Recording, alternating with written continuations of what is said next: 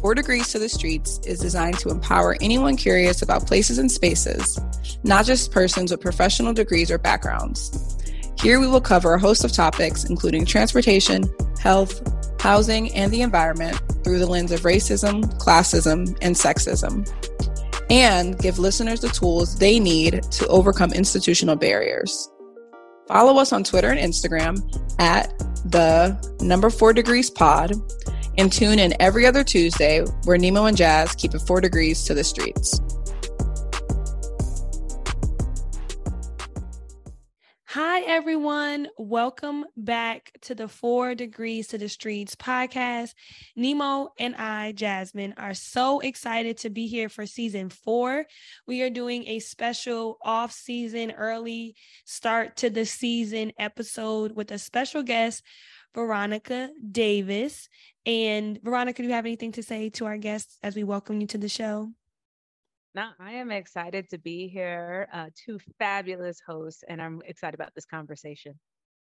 Nimo, how are you doing? How are things going? How was the summer? We've been busy, we've been active. What's going on? We have. I feel like this is the summer that everyone's trying to reclaim normalcy, but everyone's like overdoing, over planning, over committing. I am one of those people. So I was like, July, I'm going to sit down. That didn't happen. Travel twice, traveling in August, traveling in September. So just on the go, but I always enjoy when we can come together and do our podcast things. But how are you doing?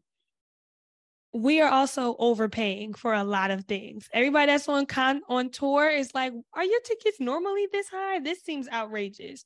And I did, I saw a stat that said like during the pandemic, people's credit scores rose, but now like their balances are rising and i'm like yeah everything costs at least twice as much and all the restaurants are automatically charging you 15% without being the tip. It's just an extra little service charge.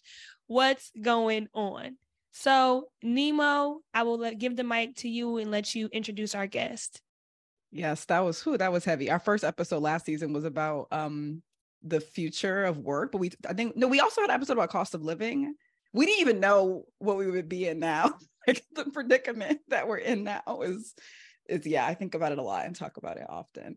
Um but yes um i am so excited um as jasmine mentioned to have veronica on the on the podcast today. I'm going to do a little rewind to 2018 um, when i met veronica through the national complete streets coalition when i was working there at the time um, and we were doing our intro intersections conference and um, Veronica delivered an amazing keynote um, keynote uh, presentation. And one of the main takeaways was you can't retrofit equity.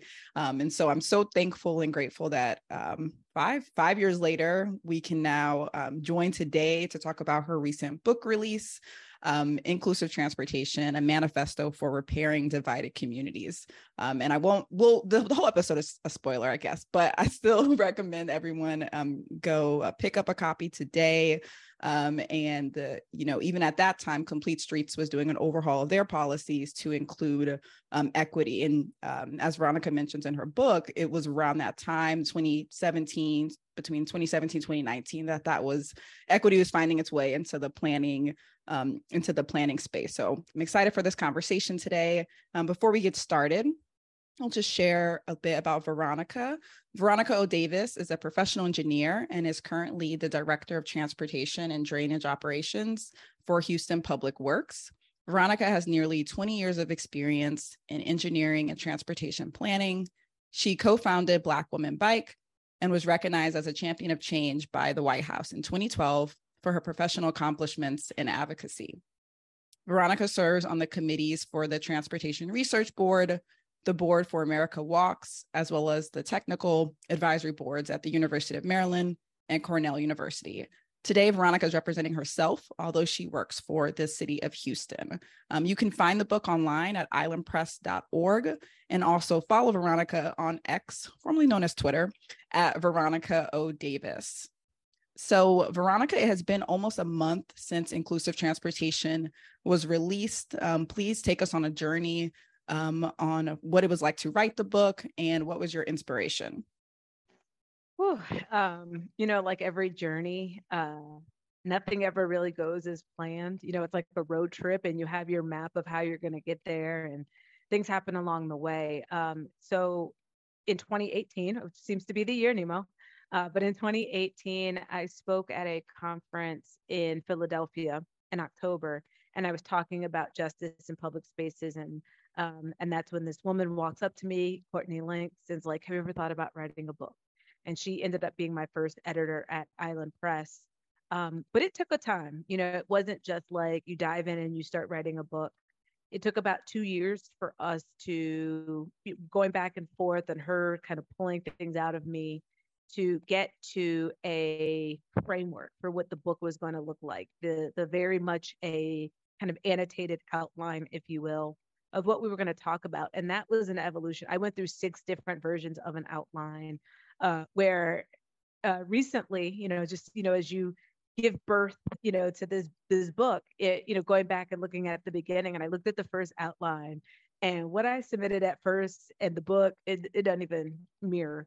Um, but part of that was just kind of getting an outline of what I wanted um, the reader to walk away with, how I wanted it to be formatted, uh, and all those things, and who was my primary audience, who was my secondary audience. So it's really taking the time uh, to do that level of work. And then it's just writing, it's just trying to get the words out. I think that sometimes we try to wordsmith as you're getting the words out. And there were times when I had to go back and listen to old um, keynotes and old um, workshops that I got. And I'm like, all right, well, let me just start by transcribing what I already said. And then it gets you in a zone, and then you can start writing. Uh, I use a lot of voice notes where I'd be in the car by myself or I'd be walking by myself, and I had these thoughts. So I'd voice, voice note it and then later go and transcribe, and it would help me write. I, I went to writing workshops and writing prompts. Um, so interestingly enough, my preface, um, the, to be completely honest, uh, actually came out of a writing workshop that I did. Um, and so all of those elements played in themselves and then read um, read other books of like the writing process so it was definitely a journey and i think um, what made it challenging is uh, i interrogated myself in a lot of ways of not just my journey but how i think the things that i've experienced so those parts of it are deeply personal and you're just the balance of what do I want to put in? What do I don't want to put in? What do I need to say? Um, and not been and be fearless and step up and say, what do I need to protect a little bit? Um, and so just going through that process, particularly with my editor and, and getting to, you know, eventually a, a final product um, and then working with the next group of editing teams. So it was definitely a journey. There was a lot of tears. There was a lot of whining, um, mostly me. Um, but, you know, we, we, I did get it done. Um, and then just what was my inspiration? Um, you know, there's a book, uh, Think and Grow Rich by Napoleon Hill. Uh, and if you don't have it, your readers should get it. Um, and it's not necessarily about, you know, I want to be a billionaire. Um, but, you know, it's about how do I, how do I set a purpose and then get moved to that purpose? And so it's a really great book um, that you can read from beginning to end. But it's also that book you can go back to a chapter and then there's activities of like, here's this big discussion. And then now I want you to take time to reflect. And so that's what I did for my book and why it's formatted the way it is is every chapter is here's my thoughts. Now, I want you to take the time and reflect and pause and write down what you think. In some cases, I invite the readers to write down their thoughts before they hear what I have to say and then evaluate how it changes. And I did that because I wanted it. Think and Grow Rich lives in my nightstand. Um, but I wanted this to be a book that you don't just read and pat yourself on the back. And I did the equity, and uh, you feel great about yourself. I really wanted it to be that book that stays on your desk. That as you do different tasks, you're like, oh my gosh, let's go back to chapter four, or let's go back to chapter three. Um, and so that was really uh, uh kudos to Napoleon Hill. I hope he was a good person, but kudos to Napoleon Hill for for giving me that idea for a format of the book. Yeah, I know. I um I enjoyed the reflection pieces where I had to um, write my own thoughts out before um, before reading your thoughts because a lot of times when I'm doing facilitation, I love a think pair share. Um, I'm definitely a more like cerebral person. I get distracted when I hear other people's thoughts and I go all over the place. So I definitely appreciated that on a personal level. Um, and I know you said you know picking up inspiration from napoleon hill's book and having reflection pieces how do you feel like the release or the process of writing the book has impacted your day-to-day work you know um, every day it's you know it's an accusation of myself Uh, and I know that uh, I observe on, you know, Twitter people, you know, subtweeting me. I don't know if you can sub Xing me now. I don't know how that works. Um, but you know, people, you know, talking about me of like, well, the the author said, and I know they're talking about me. Um, and I talk about that in the preface, and I'm very honest of I do know that I'm held accountable to my words. And so even for me having to go back and read my own book, in some cases I'm like, yes, yes, talk to me, sis. This is what I needed. and then in some cases it's the reminder of what we're doing and and why we do what we do. And so having to take a pause and and think even as i'm making decisions of you know especially chapter four which was my favorite to write but especially chapter four of evaluating different stakeholders about different things and who is always harmed you know as everyone's debating and people are for people are against who's harmed and who's not listened to. Um, so it's really changed me and i hope it's made me a better practitioner and especially as someone who now is in a decision making role and has influence over the big decision maker, you know, taking that role seriously, uh, being fearless. And, you know, one of the things I told my staff, they, you know, they were asking me one time about, you know, leadership. And I said, you know, I, I recognize every day that I serve at the pleasure of the administration. And at any point, I can be thanked for my service. But I can't lead from a place of fear. Because if I lead from a place of, if I do this, I might get fired, um, I can't push or I can't get the best outcomes. And you become a yes person um, because you just want to be agreeable. But being able to uh, respectfully disagree or present another idea um, and and and help uh, you know other decision makers to see why this is good or bad and and having those dialogues or saying why this is what we really need to do um, it's really important and i think that and i hope that as people read it and they become future directors of transportation, directors of transit agencies, that this the, the book gives them a little bit of fearlessness um, because you really can't if you can't lead from a place of comfort I think that's really empowering. I really enjoyed your book because of the personal notes that you talked about. I really like seeing, and not to spoil it, but I really like seeing the pictures of your great grandmother's house and like where it was and how close it is or was to the highway. And I thought that was important to share because the way in which planning decisions and policy decisions are kind of talked about in planning school are kind of like abstract because many of the professors or the students in the classroom don't necessarily live in the day to day with the negative consequences of those policy decisions. But I appreciated your book because it always brings us back to there's people living today who were impacted by that. And that was always very, I think that was very empowering and I appreciate you for including that in the book. Guess I want to ask you made a decision not to kind of talk through the kind of history of racism and planning and the history of all those different things in planning and kind of focus on where we are today. Can you talk us through why you felt that was an important distinction to make in your book? For me, it was you got to do some work you know uh, do some homework you know this isn't the remedial class this is the you know when you when you were in school and it's like oh to take this class you had to have the 100 and the 200 that's what this is this is the advanced class and you know part of it was um, just the amount of research that goes into it, especially now where everyone wants to deny and facts and alternative facts. And well, that didn't really happen. Um, I just didn't really, and I felt like there's enough of a body of work out there um, that I didn't feel the need to regurgitate that, um, but starting from a place of, you know, hey, I'm going to summarize all these things that happen. And if you don't believe it, then you need to go and do some work and Google, and maybe you need to start there. Um, this this book is for people who've at least done a little bit of work and have a little bit of understanding. And so, th- and that was that was really just a choice because I wanted to focus on um, the practical side of it and not get caught in a history lesson. I think that was a really smart thing to do because of what you mentioned. Like people begin to debate whether the facts are facts or what happened and what didn't happen, and it detracts or distracts from, well, this is where we are today. And these are the problems that exist today. And here are some of the solutions or ways we can work to make society more inclusive and more equitable. So I think that was great. Uh, our next question centers around policymakers and planners. And so within the book, you discuss the ways that planners and policymakers use data to arrive at solutions. You highlight that technology will not save us. And kind of the premise that just because we have new tools, we have GIS, we have Chat GPT, all these systems, it doesn't make it easier for us to solve problems.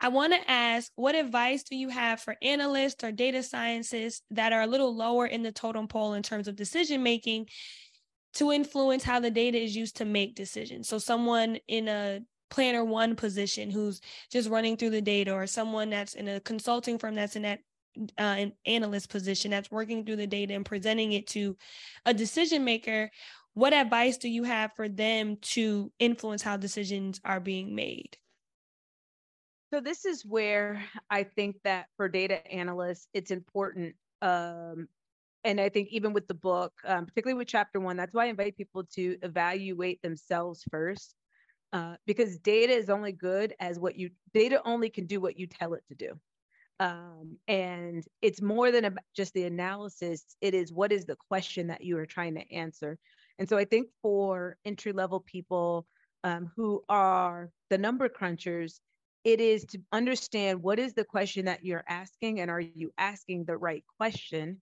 number one. And then two, what is beyond the data? Because um, I think sometimes uh, what tends to happen is we look at things spatially and we say, spatially, there's an inequity, right? But we don't think about, and, I, will give a great example. I'll pick on, I'll pick on DC just because I can. Um, and I wrote about this, so I'm not saying anything I hadn't written about. This is not in the book, but things that I wrote about in a blog post uh, for Greater Greater Washington, which is a regional blog post. I'm very much local to the DC region. Um, so a lot of my old stuff is still on there. If you Google Greater Greater Washington, Veronica O. Davis. But um, when Capital Bike Share was first introduced in DC, they threw a couple in the Black neighborhoods and they're like, equity. Um, and they looked at the data and all this other stuff. But if you look at things in 2D, it's like, wow, why are these people on this side of town not using it? And it's because, yes, we looked at activity centers, right? Those are things that uh, planners are trained to do. We look at the activity centers, we look at the bus routes, we look if there's bike, you know, bike lanes. So that's a very 2D thing. But no one looks at t- topography. So yeah, you put a bike share, but it's at the top of the hill. Who's about to bike up to that hill? And these bikes are heavy. So that's where it is, you know, pushing yourself beyond the 2D um, and then making sure you're really asking the right questions. And then what's really important is using the community as a data source it's qualitative data, but it is data. And oftentimes the community can give you information that you don't have. A great example is many of us has looked at, you know, an aerial photo and you see, you know, a park and then you see this just trail of dirt, right? And so what is it? That is the community telling you that they want to walk that path. You are forcing them a different way, but that is not the way they want to walk. And so there's all different things. They call them pig trails, goat trails, um, desire lines, use whatever term you want. But at the end of the day, that's a data source. Um, but you can miss it if you're focused on the other pieces of the infrastructure. I think that's an important note. I remember where Nimo and I met in school, being the data analyst on a lot of transportation projects. A lot of the data we look for is whatever is available. Whatever you can get your hands on, that's what you use to make your decisions. And that is a limiting factor because some things just like that are not measurable. They don't have those just, there's not a shape file for desire trails that exist that you can plug into your map and tell you where things can happen. And so that's really important to think through. Yeah, I always think about how in planning school, um, and I took a lot of geography classes in undergrad, and I would just sit there and my eyes would kind of glaze, and I'm like, I wonder if people know that we spend so much time making conclusions about census tracts and we never actually talk to the people in the census tracts because those people don't even know that there's like this they may not know that there's a, this group of people whether it be planners um you know those who are doing spatial analysis making decisions based on a survey every 10 years that has its own flaws and we're drawing all these conclusions never even considering what they what they actually want or what they need.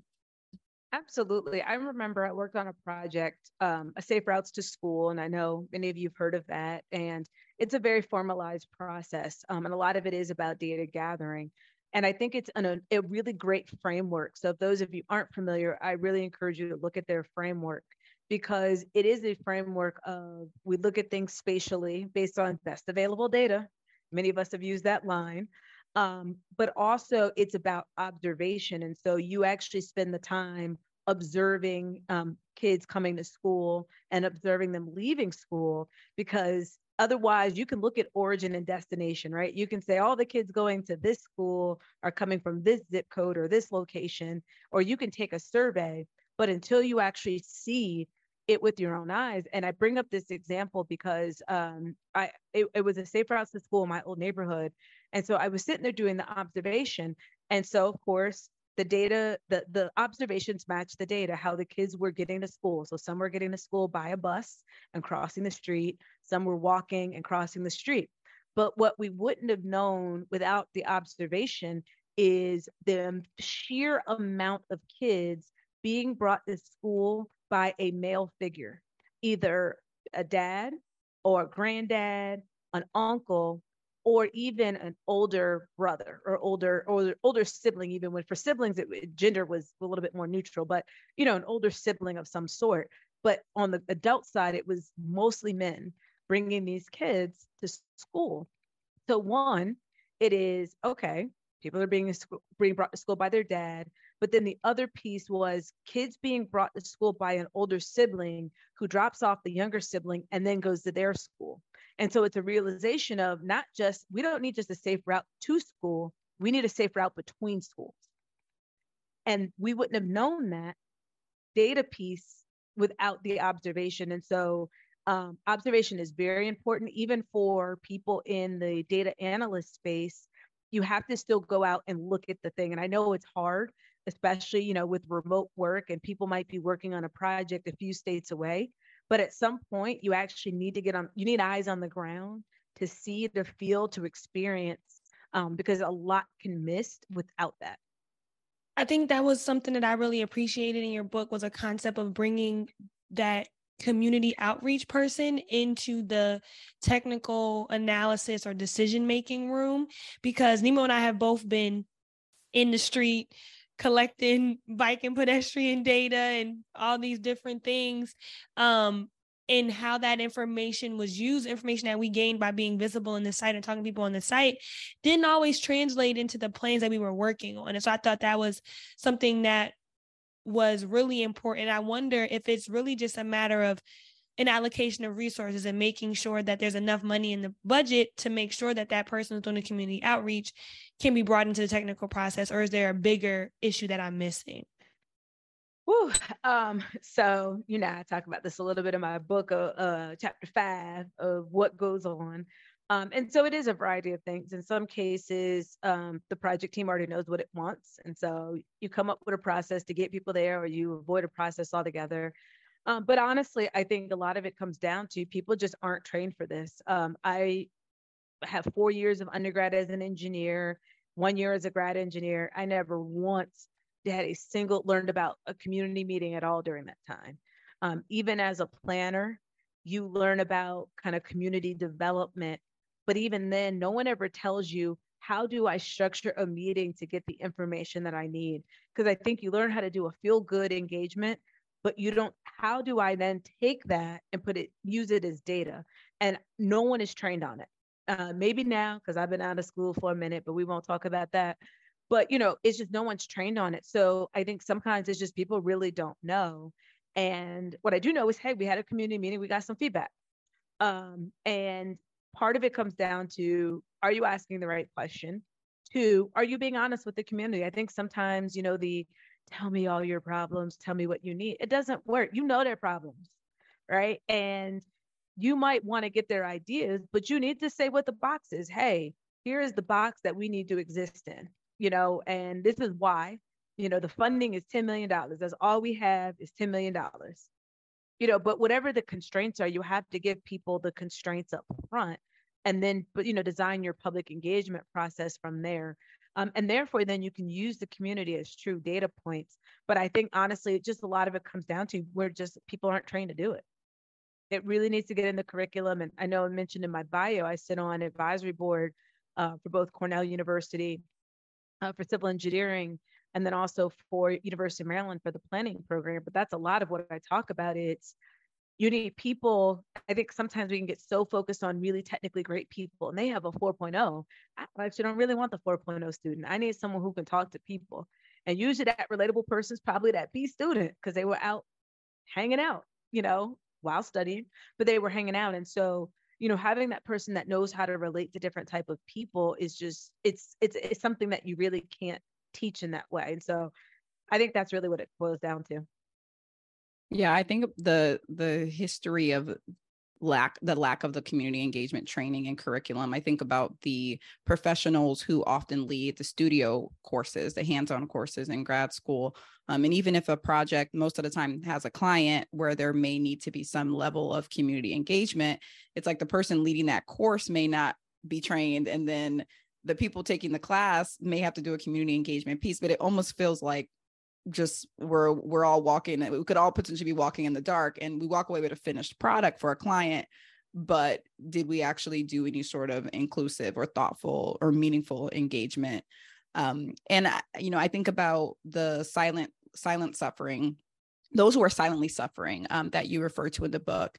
Um, and um, part of me wants to associate it with those who are um, historically underrepresented and historically disproportionately harmed by transportation decisions.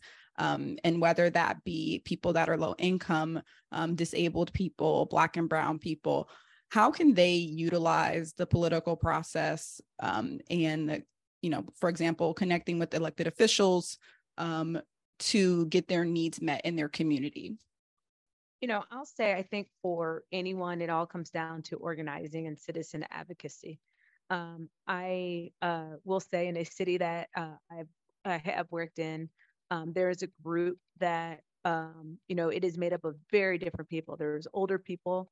Um, there are people who are visually impaired, who are hearing impaired, um, and they've come together and in a very focused way, they've been able to move um, different policies and move the politicians. So it's still, to me, the same tactic um, and part of it is showing up and i know that's hard um, for you know just because life life is life and you know we were talking about vacation you know before we started recording and everything and even we were recording but life is lifing and, and i understand it's hard but it really is about uh, showing up and still doing the same level of advocacy um, and you know it is holding leaders accountable um, both elected leaders and appointed leaders and holding them accountable uh, for different things. But you know, that's really what it comes down to. And it's in the squeaky wheel, yes, gets the gets the oil, but it's also about um, being the people that can come together um, and create the vision and be able to share that vision and making sure it is heard.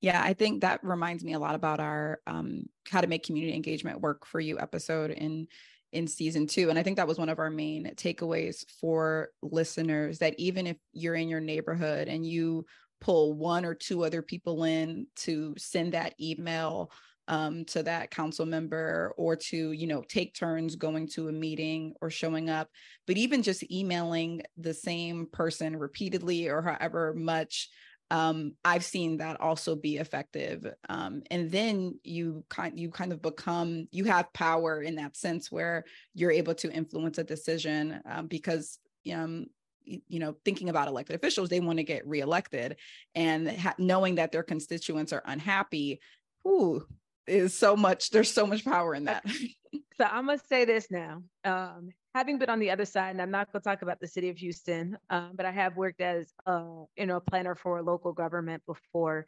I will say everything is about balance um, because I think that some people have read my words and they're like, "Great, I'm going to start harassing government people until they give me what I want." Like that's not it. Um, you know, part of it is to it. Everything in life it comes down to relationships. Um, it is always about a give and take um, and it and it comes down to how am I a trusted advisor to my elected official?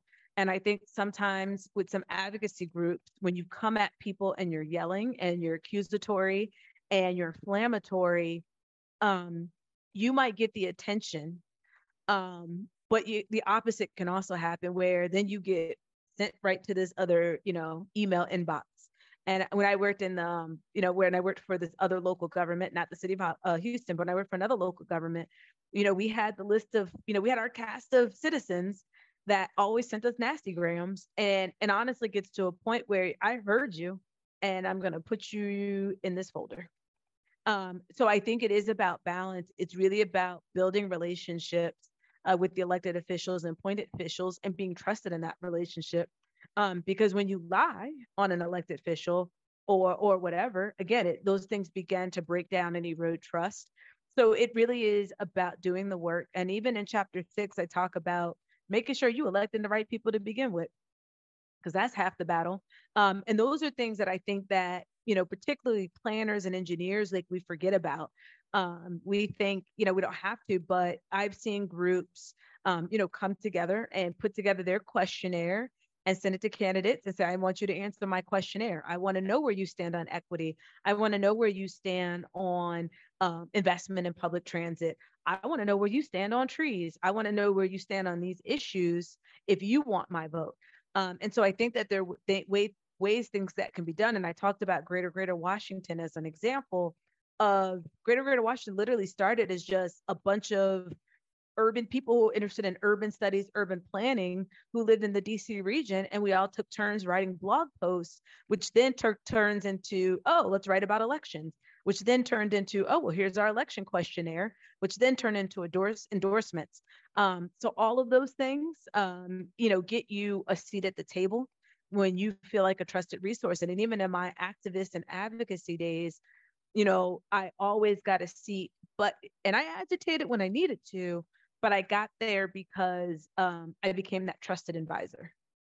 I appreciate you sharing that color. Um, just because I think a lot of people miss the way in which planning, transportation planning, and all of the different aspects of it are impacted by policy decisions and politics because the money is ultimately coming from some government entity if it's not being raised in other ways. And so there's some level of politics around the decisions in where to make investments, where to make changes, and all of that. And so being, I'd say, a savvy member of society and is very important into making sure that your neighborhood is serviced the way that you need it to be serviced. It is building up your political savviness um, as you are an advocate. And again, you need your agitators, you need your flamethrowers. God bless them, you need them. Um, but you also need your people who know how to navigate spaces um, in a way that is trustful and that's how you know you build your power and your influence. I will just add to it it makes me think about the um when how uh, the examples you gave of when government is afraid of the public or afraid of doing those public meetings because there's a history of um of hurt and distrust from previous decisions that were that were unmet. Um, but I, I I really like that term trusted advisor. I think if they if advocates are viewed in uh like okay, they have issues, they're mad, they're upset about these things, but how can I bring them in and build that relationship? Then that I can see that also eliminating some of the fears for for future meetings and engagement. A common theme throughout the book is the dispute over how to best allocate a finite number of resources across communities.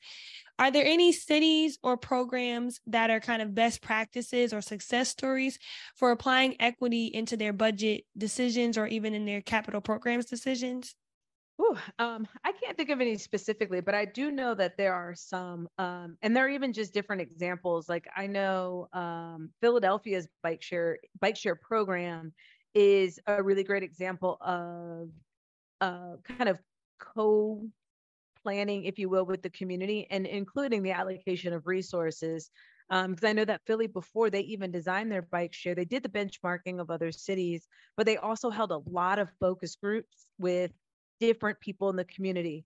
And so people had a chance to weigh in on the color of the bikes. Um, and people had a chance to weigh in on the method of payment and um, the distribution. And so I know it's not quite financial per se, uh, but it is an example. Um, I know that there, I can't remember the city offhand, but I know that there are some cities that have uh, taken to a more, uh, you know, kind of holistic approach to the budget decisions. But, you know, a lot of it really comes down to um, the leader and the priorities of that particular community.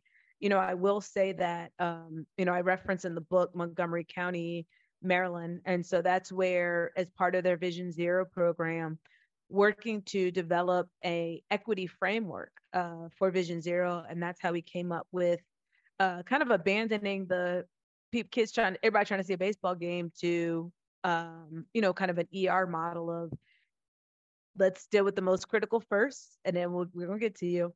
Um, and so I know that as part of the next round of budgets for Vision Zero, they did use that framework. Um, I don't know. I have not. I have not followed up to see kind of the success of that. Um, but I will say that you know, even in the work that we are, and what I can't share about Houston, even the work that we're doing, um, you know, the mayor here has his complete communities program, and he identified ten communities of highest need in the city.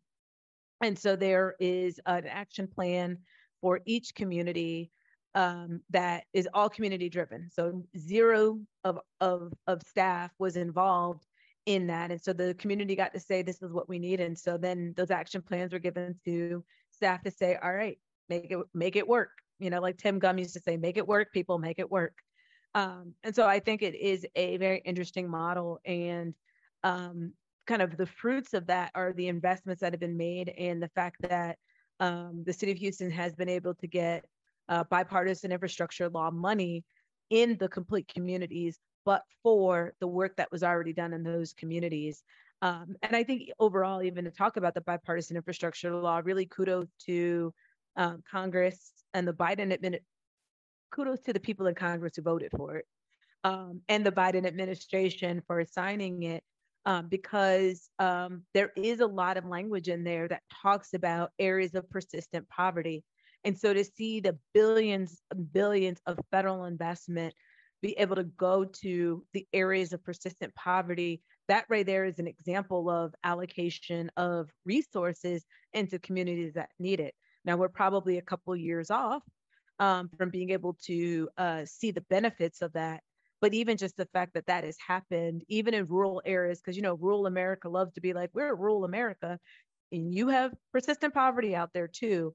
Um, so really being able to see that investment really seeing equity um, lifted under that leadership um, i'm really excited to see you know five to seven years from now when those projects are in the ground um, the success stories yeah, I know last um it, it's like even at the time that's passed since the bipartisan infrastructure law um, was passed. I do think in some, in a lot of cases, it is too early to tell, but I think at least um, what I've seen from the White House in terms of the documentation and the transparency and how projects are being selected um, and the thoughtfulness that has gone into the structuring of the programs um, has been has been refreshing.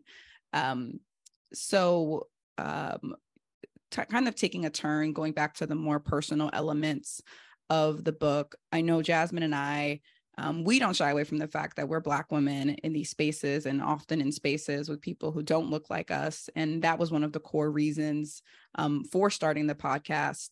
Um, and I think even having this platform to voice our thoughts in an honest way, um, personally, I think has helped me deal with a lot of, um, has helped me deal with um, bouts of imposter syndrome.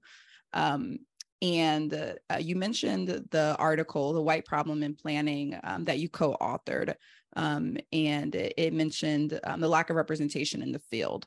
So, if a Black woman, and i am using that as an example as a Black woman, because I'm asking this question selfishly um, from you, Veronica, who I um, completely look up to and admire all the work that you've done. So, as a Black woman in this planning space, if you find yourself trying to build a bridge by choice because you care, because you're passionate, because you feel called to do it, um, what advice do you have for them to navigate those spaces or to avoid burnout? Woo, um, all right. So let me start with the burnout first, then I'll do the other part. You know, I think that um, at times, you know, someone says life is a marathon.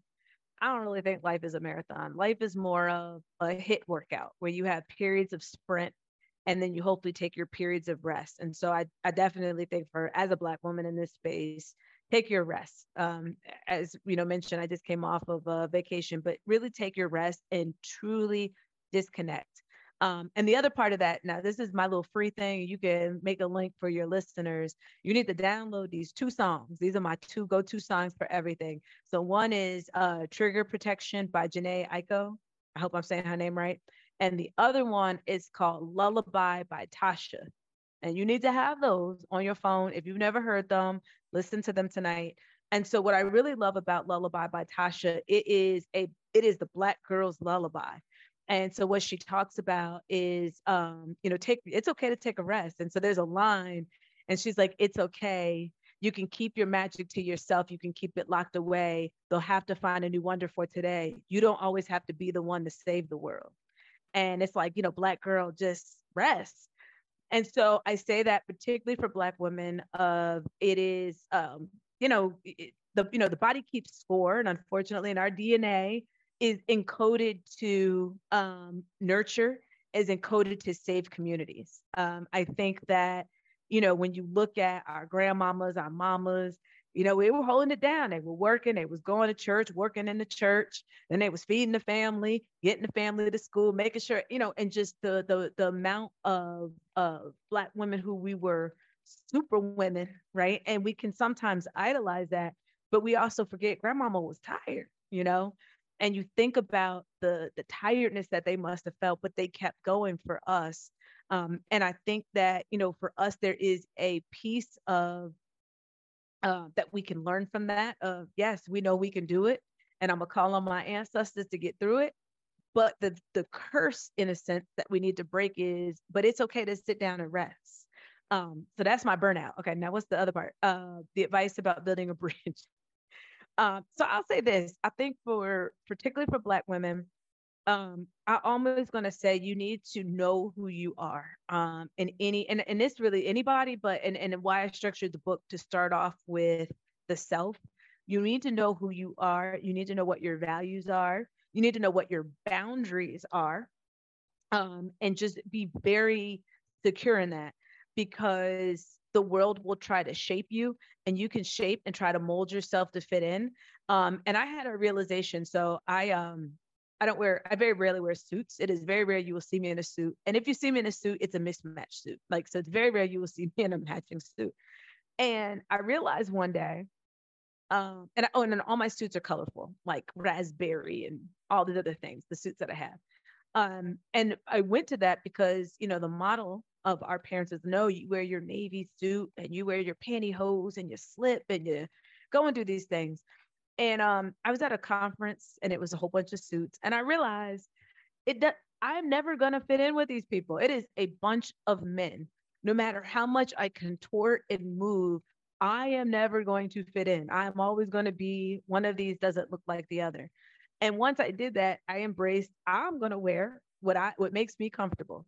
And if what makes me comfortable happens to be, you know, my African print pants and a top, then that's what I'm going to wear. If it happens to be my raspberry suit, that's what I'm going to wear. If it happens to be my yellow dress, guess what? I'm going to wear that too. And it's a, you know, why why try to fit in when you stand out? Stand all the way out. Um, and so I think that it's a a freedom in that. And when I got to that point of my career, I was like, you know what? I'm never going to be you. So let me just be me and let me be the best version of me that I can be. Um, in terms of the bridge, you know, I think that um, you know, I I definitely believe in prayer uh, for wisdom and discernment. I definitely believe in talking to my ancestors uh, for guidance on things because I think that what you will find in this work is understanding when you need to be a bridge and understanding when you don't need to give up your political capital with the community for someone else's project. And it's hard, um, you know, because there are going to be times that you're like, nope, I'm not gonna be your bridge. I'm not gonna be your culvert. I'm not even gonna be your vine to swing across. Um, and it's okay to say that. It's okay to say I'm not. I'm not gonna give up my political capital on this project because I don't think it's a good project. Um, I think this project harms, and so um, you know, really staying mindful of that. Um, and then mindful when you do need to build a bridge mindful when um, you do need to kind of get sister girl with people. I'll never forget. I talk about it in the book. I was at a um, one of my projects, and people were angry. Bike lane, ah, never gonna bike. And so I pulled these two older women aside. I was like, okay, sis, what's wrong? Like, just talk to me. I covered up my badge. Let's just, can we have just a sister girl talk? What is going on? What are you upset about? Like, tell me what you're upset. Because I don't want, I can't do anything with that. What are you specifically upset about? And they were like, well, I don't bike. Okay, why don't you bike? Well, because uh, I haven't biked in a while. Okay, so you just rusty. You just need someone to help you navigate biking. They're like, yeah, and you know, I don't feel safe biking. Oh, well, what would make you feel safe biking? Well, you know, if they had them bike lanes like they got up, you know, on the other side of town where there's the protection, maybe. Okay, well, that's what this project is. And then they were like, hey, she got me. Um, but even, you know, as the co-founder of Black Women Bike, what we found is, um, you know, at the time that we co-founded, I was in my 30s, I was younger. Um, but I was actually one of the youngest members. A lot of the members of Black Women Bike, even to this day, are young women, young retirees, women in their 50s and 60s who want to be active, who works. We got them back on a bicycle. Um, there was one woman that uh, we got her on the bike for the first time in 50 years. And then now she's biking to commuting, not all the time, but biking to the grocery store, uh, biking to go see her friends, where she has a reliable um, and affordable source of income. And so sometimes it, it's bringing who you are, and that goes really for anyone, bring who you are to the conversation and use it as a method to connect to people. Because if you don't know who you, if you don't know yourself, how do you know others? And that's where I even talk. I know I'm I'm off topic for the question, but I'm gonna just keep going. Um, because even in chapter six, you know, I talk about building empathy for other people. Um, but even with building empathy, you have to start with yourself first to understand yourself, having empathy for yourself, compassion for yourself. That is the initial practice, and then doing that for others. Um, so all of that is that's the navigation. Um, periods of rest, talk to your ancestors and whatever you know, spiritual realm you serve, all those good things. And download the two songs I said. Trust me, you just you need them on your phone. Don't just leave it on your computer. You need it on your phone because there could be a time in your day that you're like, you know what? Let me go ahead and listen to this. Thank you for that. Um, I'm looking at Jasmine, and I know sometimes Jersey Club is what. I guess I can look at both of you.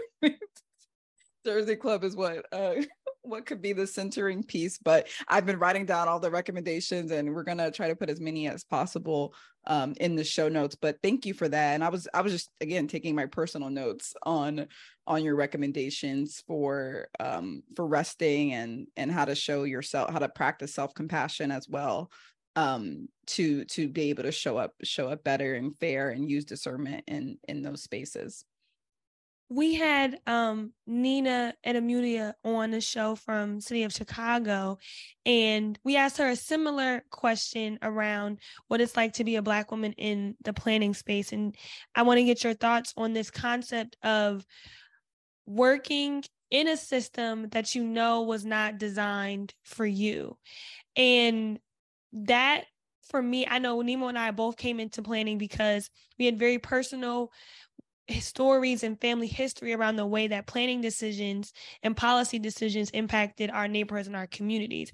And we wanted to be an advocate for change within planning. When you get into it, though, you realize that these systems exist and you're trying to navigate how you can create change in a system that doesn't really want to change, but says they want to change. And so I guess I want to get your thoughts as being someone very senior in this space on just that dichotomy, that existence, and your kind of thoughts on it in writing the book, chapter four was my like my favorite chapter to write. I knocked that out in a heartbeat. Chapter one was also a good chapter. Uh, a lot of tears through chapter one as I just reflected. Two and three were hard just because I was like, oh, what goes in two? What goes in three? What goes in two? What goes in three? Uh, five was a piece of cake because it was just you know pouring it out.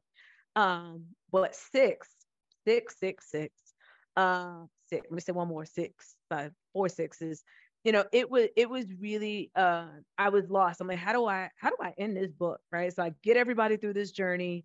How do i end it? Right? And if you know i'm a game of thrones person and you know a bad a bad season series finale you know destroys the whole series.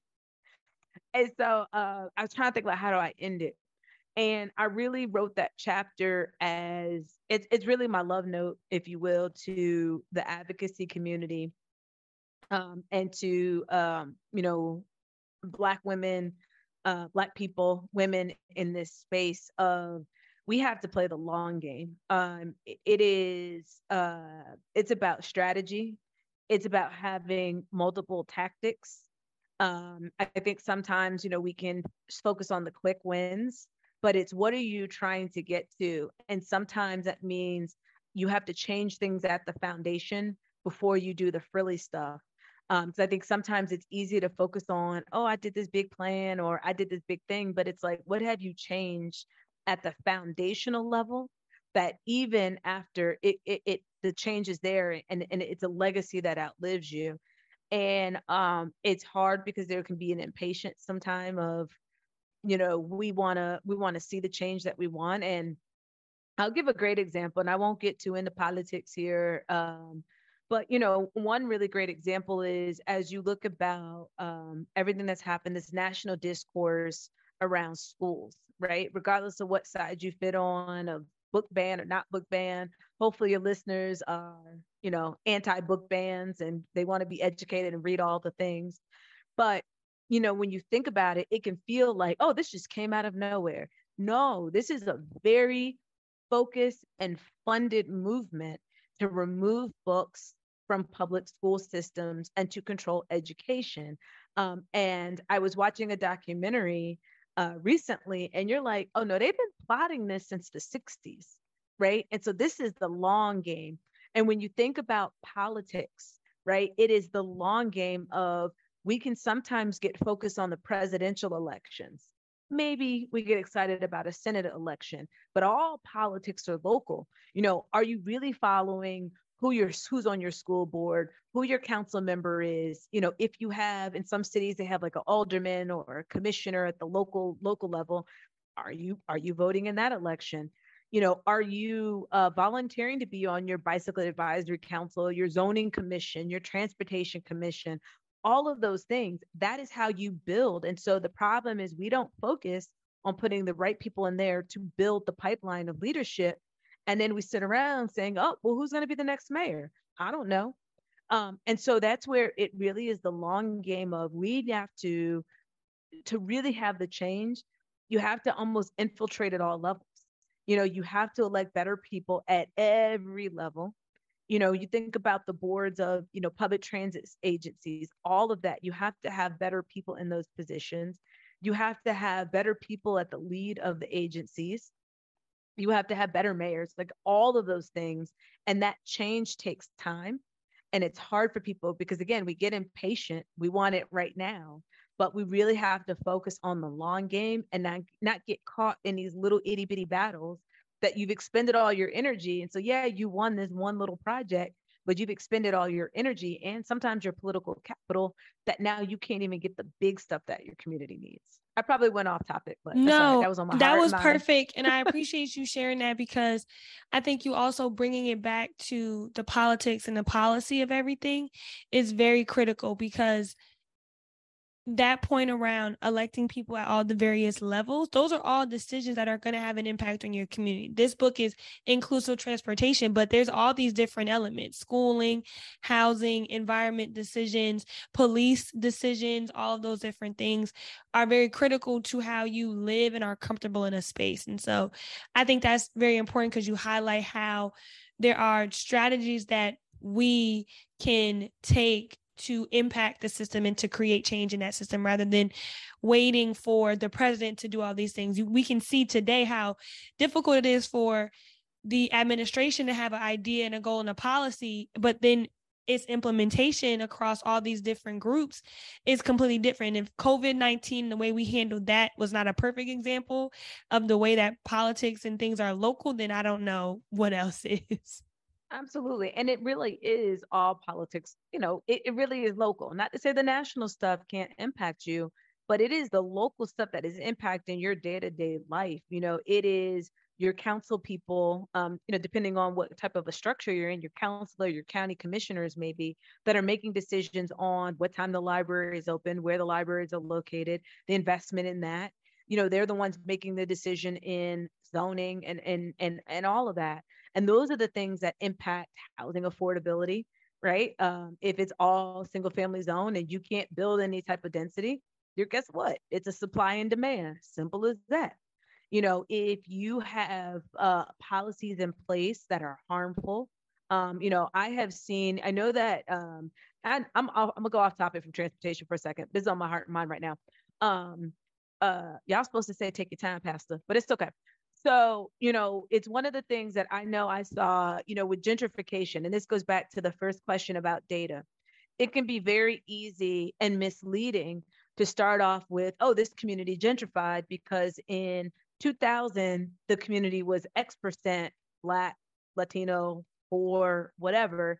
And now it's Y, you know, X minus whatever percent Black, Latino, poor. And so we'll go like, oh, this community, this this neighborhood gentrified.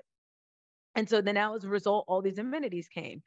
And yes, and but no, and um, it's not, I, I, think we oversimplify and and I wrote about this in Greater Greater Washington gentrification drives me crazy because you're missing the point. Yes, on the data surface, the income in this neighborhood rose and maybe the race and the ethnicity of this neighborhood changed, but that in and of itself is not gentrification. Gentrification is really systemic. That sometimes it's just the market responding.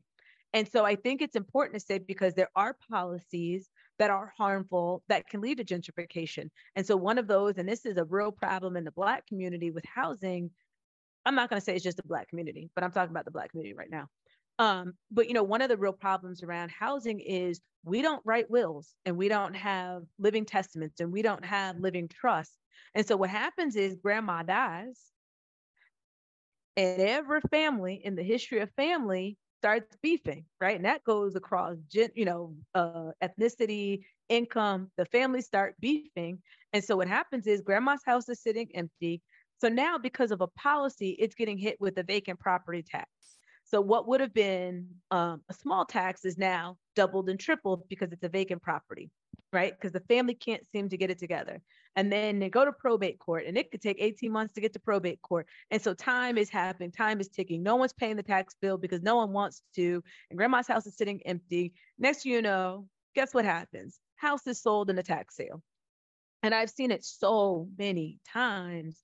And so I say that to say that there are systems in place that are leading to that you know the fact that you have a vacant property tax and i understand the purpose is you know people were not taking care of their properties um, but from a policy perspective you can miss the point. And the policy really is well how do we make an investment in seniors to make sure that they have a proper will a proper um, living trust a proper thing in order to protect their property? The other piece of it is some people get grandma's house and guess what they do? They sell it so you've gotten the value out of grandma's house. So while the community has changed and the market has changed, that family did reap the financial benefits of selling grandma's house. You know, and so is that still gentrification? Or is it you've received your investment? So I say all that to say it's uh, I don't remember what the question was, but anyway, that's what I had to say. That was just my heart and mind of like, I think sometimes in big systems, it's and, and really I, am on a, a, a panel right now for Transportation Research Board about multi-solving safety systems. And that's the thing about it is we have to look at cities as a system and look at everything as a system and really do the analysis. And that's where chapter four becomes important of who is pushing for this? What is their motivation? What are they benefiting from this? And who is always being harmed by this? And even in chapter uh, three um, I provide, you know, some different policy analysis. And because you really have to understand the system and where the system is not working and the system is causing harm beyond just the other market forces or the surface level, what seems to be the problem. And so I guess it goes back to data of getting deeper into the data.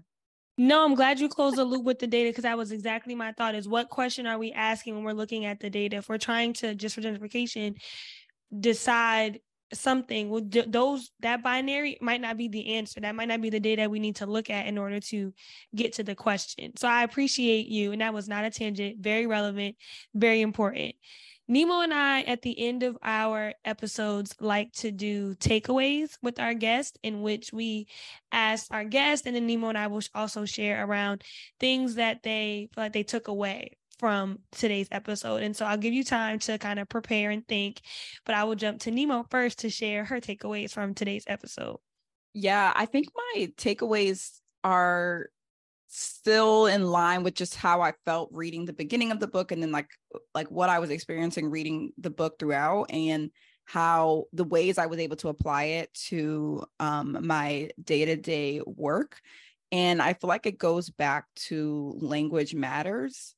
Um, and I think just from now over the last, it's probably been 10 years that I've been doing various diversity, equity, inclusion trainings um, in academic settings and in professional settings. Um, and uh, at no point ever do I feel like, well, I'm an expert in equity and I can tell other people what to do because I'm all constantly being educated. And in a way, that's also what I love about the space is that it evolves and part of being intentional in the space is knowing that you can also learn you're always learning and unlearning. How we talk about things matters um, and then how we also what the action that comes after whatever we're talking about also matters. Um and it matters on all levels and i think it's just so it's just such a treat to have you on the episode today and for the podcast because we're constantly sharing we, we what we really hope people get away from the podcast every day is that you don't need to be a planner you don't need to be an engineer you don't need to be in the field um but you know any step whether you hear something in today's episode or any of our episodes and um, that spurs into a conversation that someone with someone you have or you know with some with someone whether it spurs into a conversation in your personal life um, that just warms my heart and so i hope that people um, are able to read the book and get the same thing out of it or hear this episode and also be inspired to both speak and act um, in, in an intentional way in their daily life my biggest takeaway in reading the book was around the work that still needs to be done. And I think I had a, a question as I went through it is even in um Tamika's introduction, there's a lot of emphasis on 2020 and that summer and how because we were home and we had these crimes against humanity, I will call them, happening while we were all at home. And that's all we could focus on. It kind of created a lot of discourse in planning and public health and engineering and every single field wanted to have their conversations around equity and inclusion. And I was left with kind of the thought around when was the last time that there was like a catalyst or a shift that caused these kind of discussions and what did we gain or lose from them and so it's just a kind of rhetoric question that I've been thinking about. I need to take some time and, and do more research on. But that was something that I wanted to understand because as much momentum as we're putting in now, even as it's been declining three years post COVID or three years post the beginning of COVID or however you want to think about it, I'm curious as to when we had this momentum before, did we take full advantage of it? And did we actually implement the change that we wanted to see? And if we did or we didn't, how can we allow this opportunity to be a better version of that? And so, Veronica, will ask you to give your takeaway either from this episode, our conversation, something that you've learned as you now have finished the book, it's been out on the streets for some time, and any feedback you got or whatever you want to share. Um, so I will say this: uh, you two are absolutely dope individuals. And I know the question um, that you all asked me about being you know, Black women in this space. Um, I think that you all are prime examples of my response to that question of there are times that we just have to make our own space. Um, and that's what you've done with this podcast of you could have conformed and contorted um, to get in someone else's space or do things like everyone else so everyone's comfortable. Um, but you made a conscious decision to be yourselves and talk about things that interest you um, as Black women, as Black, as women, and all of those things. And so um, that's my biggest takeaway. It is you all are the embodiment of what we sometimes need to do in in creating our own space, telling our own stories, um, and being our authentic selves um, in our in our own unique ways. I think Nimo and I both want to say thank you at the same at the same time. Yeah, thank you. And um, to Jasmine's point, one of my good friends who's in the media and um, podcast space, and when I was telling her, I was like, you know, my friend just asked me to start this podcast. I don't know what, I don't know if I want to do it. It's like I'm scared. Like, is this going to be like, what is this going to be like? Um, and she did tell me that I always remember it's more important to have a, even if you have a small number of solid people who are committed um to to your content uh will take will carry you far. And so um, as we do this off-season episode um, in this you know somewhat of a different style um, to our episode just another thank you to our listeners too because i do feel like there are so many people that i've never met in person but i feel like i know like they're really you know 10 toes down four degrees close they're they're they're they're with us. So yeah well with that um, thank you again so much veronica for um, for joining us today um, to talk about your recent book. Um, again we hope that yes jasmine is holding it up. I got mine with my my stickies in here. Um so we hope that um this um has sparked a lot in our in our listeners um and we're excited to really just see how the the book i i'm excited to see it used in a in a community engagement 400 cl- or would that be i don't remember how grad school classes are numbered 400 level whatever undergrad or grad school um look forward to that as well um and you can um, catch us starting at the uh, the Tuesday after Thanksgiving. Um, we'll be back um, every other Tuesday. Um, and you can follow us on Instagram or X, formerly known as Twitter, at the number four degrees pod. And make sure y'all get this book, even for people in your life that are not planners, not engineers, not in the industry. Your cousin, she will love the book. Peace out, y'all.